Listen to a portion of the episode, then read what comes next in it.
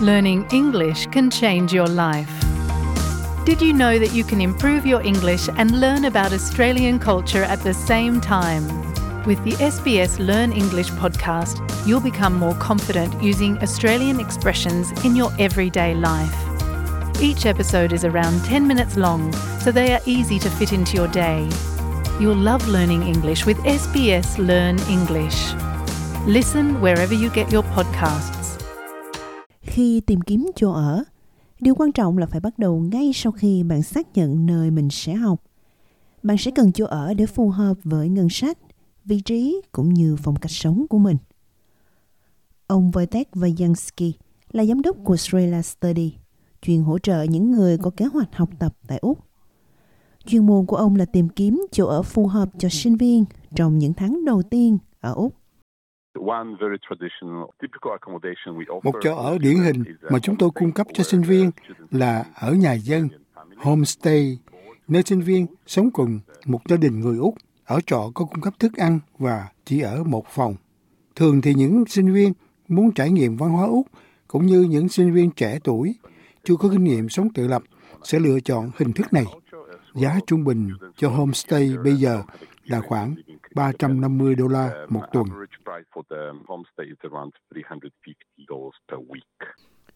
Mặt khác, có một lĩnh vực đang phát triển nhanh chóng trong thị trường chỗ ở, được gọi là chỗ ở được xây dựng có mục đích dành cho sinh viên.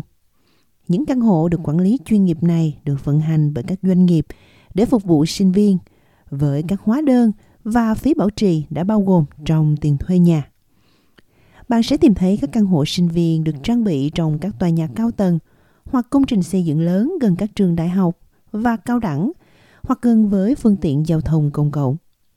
Những địa điểm được lựa chọn chiến lược này giúp sinh viên dễ dàng tiếp cận các cơ sở giáo dục, được các sinh viên ưa chuộng nhằm mang lại trải nghiệm sống dễ dàng và tiện lợi trong suốt hành trình học tập của mình. Ông Vajansky giải thích thêm.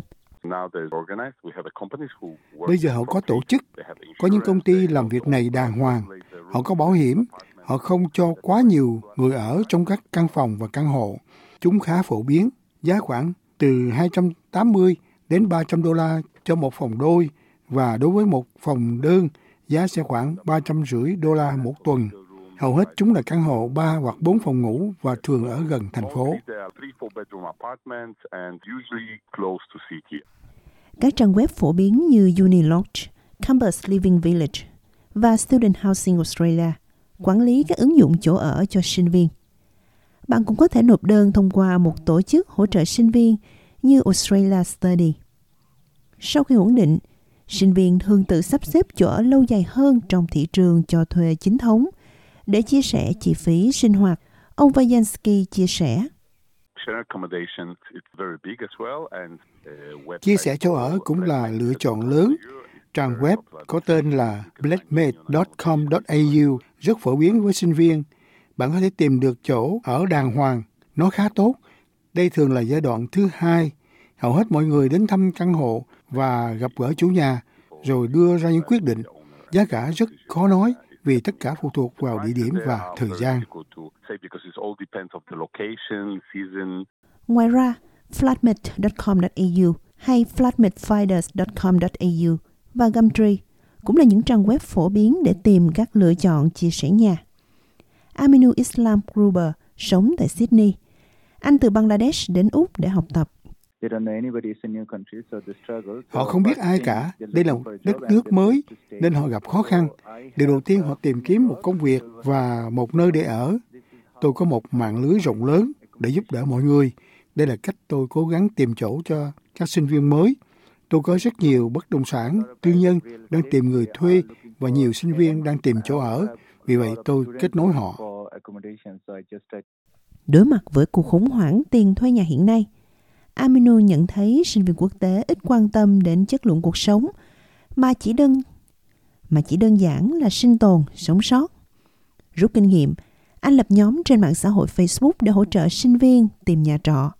Sử dụng mạng lưới liên hệ của mình, Aminu kết nối chủ nhà với sinh viên. Anh nhận thấy nhiều chủ sở hữu nhà rất vui chia sẻ nhà của họ và thường tìm kiếm sinh viên ở chung. Aminu cũng đặc biệt khuyến khích sinh viên tham gia vào mạng lưới tại trường đại học hoặc cơ sở giáo dục của họ. Tôi nghĩ rằng các sinh viên mới hãy tham gia nhóm xã hội của trường đại học hoặc cao đẳng của họ.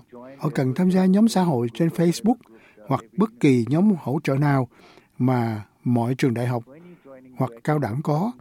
Khi bạn tham gia, bạn tìm thấy hàng ngàn các sinh viên khác bạn có thể nhờ họ giúp đỡ. Đó là cách dễ nhất. Tất nhiên một trong những rào cản lớn nhất mà sinh viên quốc tế phải đối mặt là ngôn ngữ. Vì vậy yêu cầu hỗ trợ bằng ngôn ngữ mẹ đẻ rất quan trọng. Nếu bạn là người mới chỉ cần đến trường đại học của bạn điều đầu tiên là có một bản thông báo hãy viết bằng ngôn ngữ của bạn. Tôi là người mới ở đây tôi cần sự giúp đỡ. Bất cứ ai đi qua và nhìn thấy ngôn ngữ của họ trên bản thông báo, thường tôi sẽ đọc nó để tìm hiểu chuyện gì đang xảy ra. Trong khuôn viên trường hoặc gần đó, bạn cũng có thể tìm thấy một số khu ký túc xá sinh viên thuộc sở hữu của trường đại học. Chỗ ở của trường đại học thường cung cấp một nơi mang tính giao lưu và hỗ trợ sinh viên. Giáo sư Sally Wheeler là phó hiệu trưởng quốc tế và doanh nghiệp – tại Đại học Quốc gia Úc ở Canberra. Bà khuyên sinh viên nên xem xét chỗ ở trong trường đại học, đặc biệt là đối với những người chưa từng học ở Úc trước đây. I think anyone who hasn't studied in Australia before should think seriously about university accommodation. It's a very Tôi nghĩ bất cứ ai chưa từng học ở Úc nên suy nghĩ nghiêm túc về việc ở ký túc xá trong trường đại học. Đó là nơi rất tốt để gặp gỡ những người mới, hòa nhập với môi trường mới nhưng bạn vẫn được hỗ trợ. Có những người ở đó để bảo đảm rằng bạn ổn định cuộc sống ở Úc một cách tốt đẹp. Điều đó tôi nghĩ sẽ ít xảy ra hơn nếu bạn tìm nhà trong khu vực tư nhân.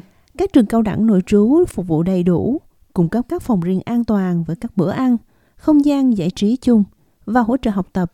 Tất cả đều nằm trong khuôn viên của trường. Giáo sư Wheeler giải thích về sự sắp xếp này.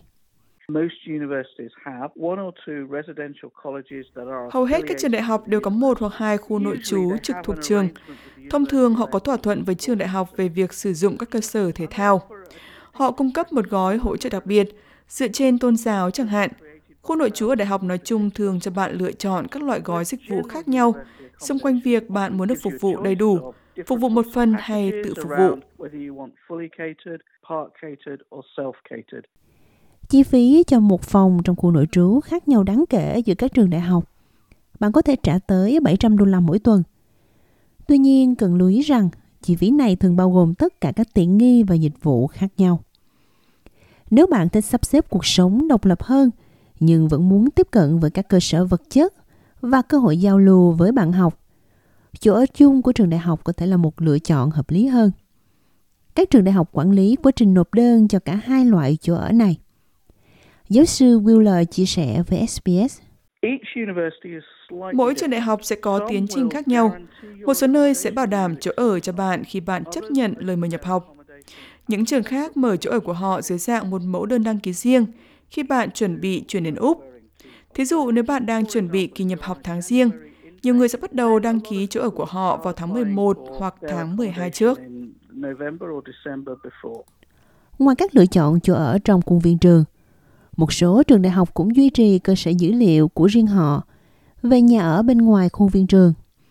Tất cả các sinh viên hiện tại và tương lai đều có thể truy cập các cơ sở dữ liệu này. Nơi đây cung cấp các nguồn tài nguyên để tìm và lựa chọn nhà ở thay thế bên ngoài khuôn viên trường đại học.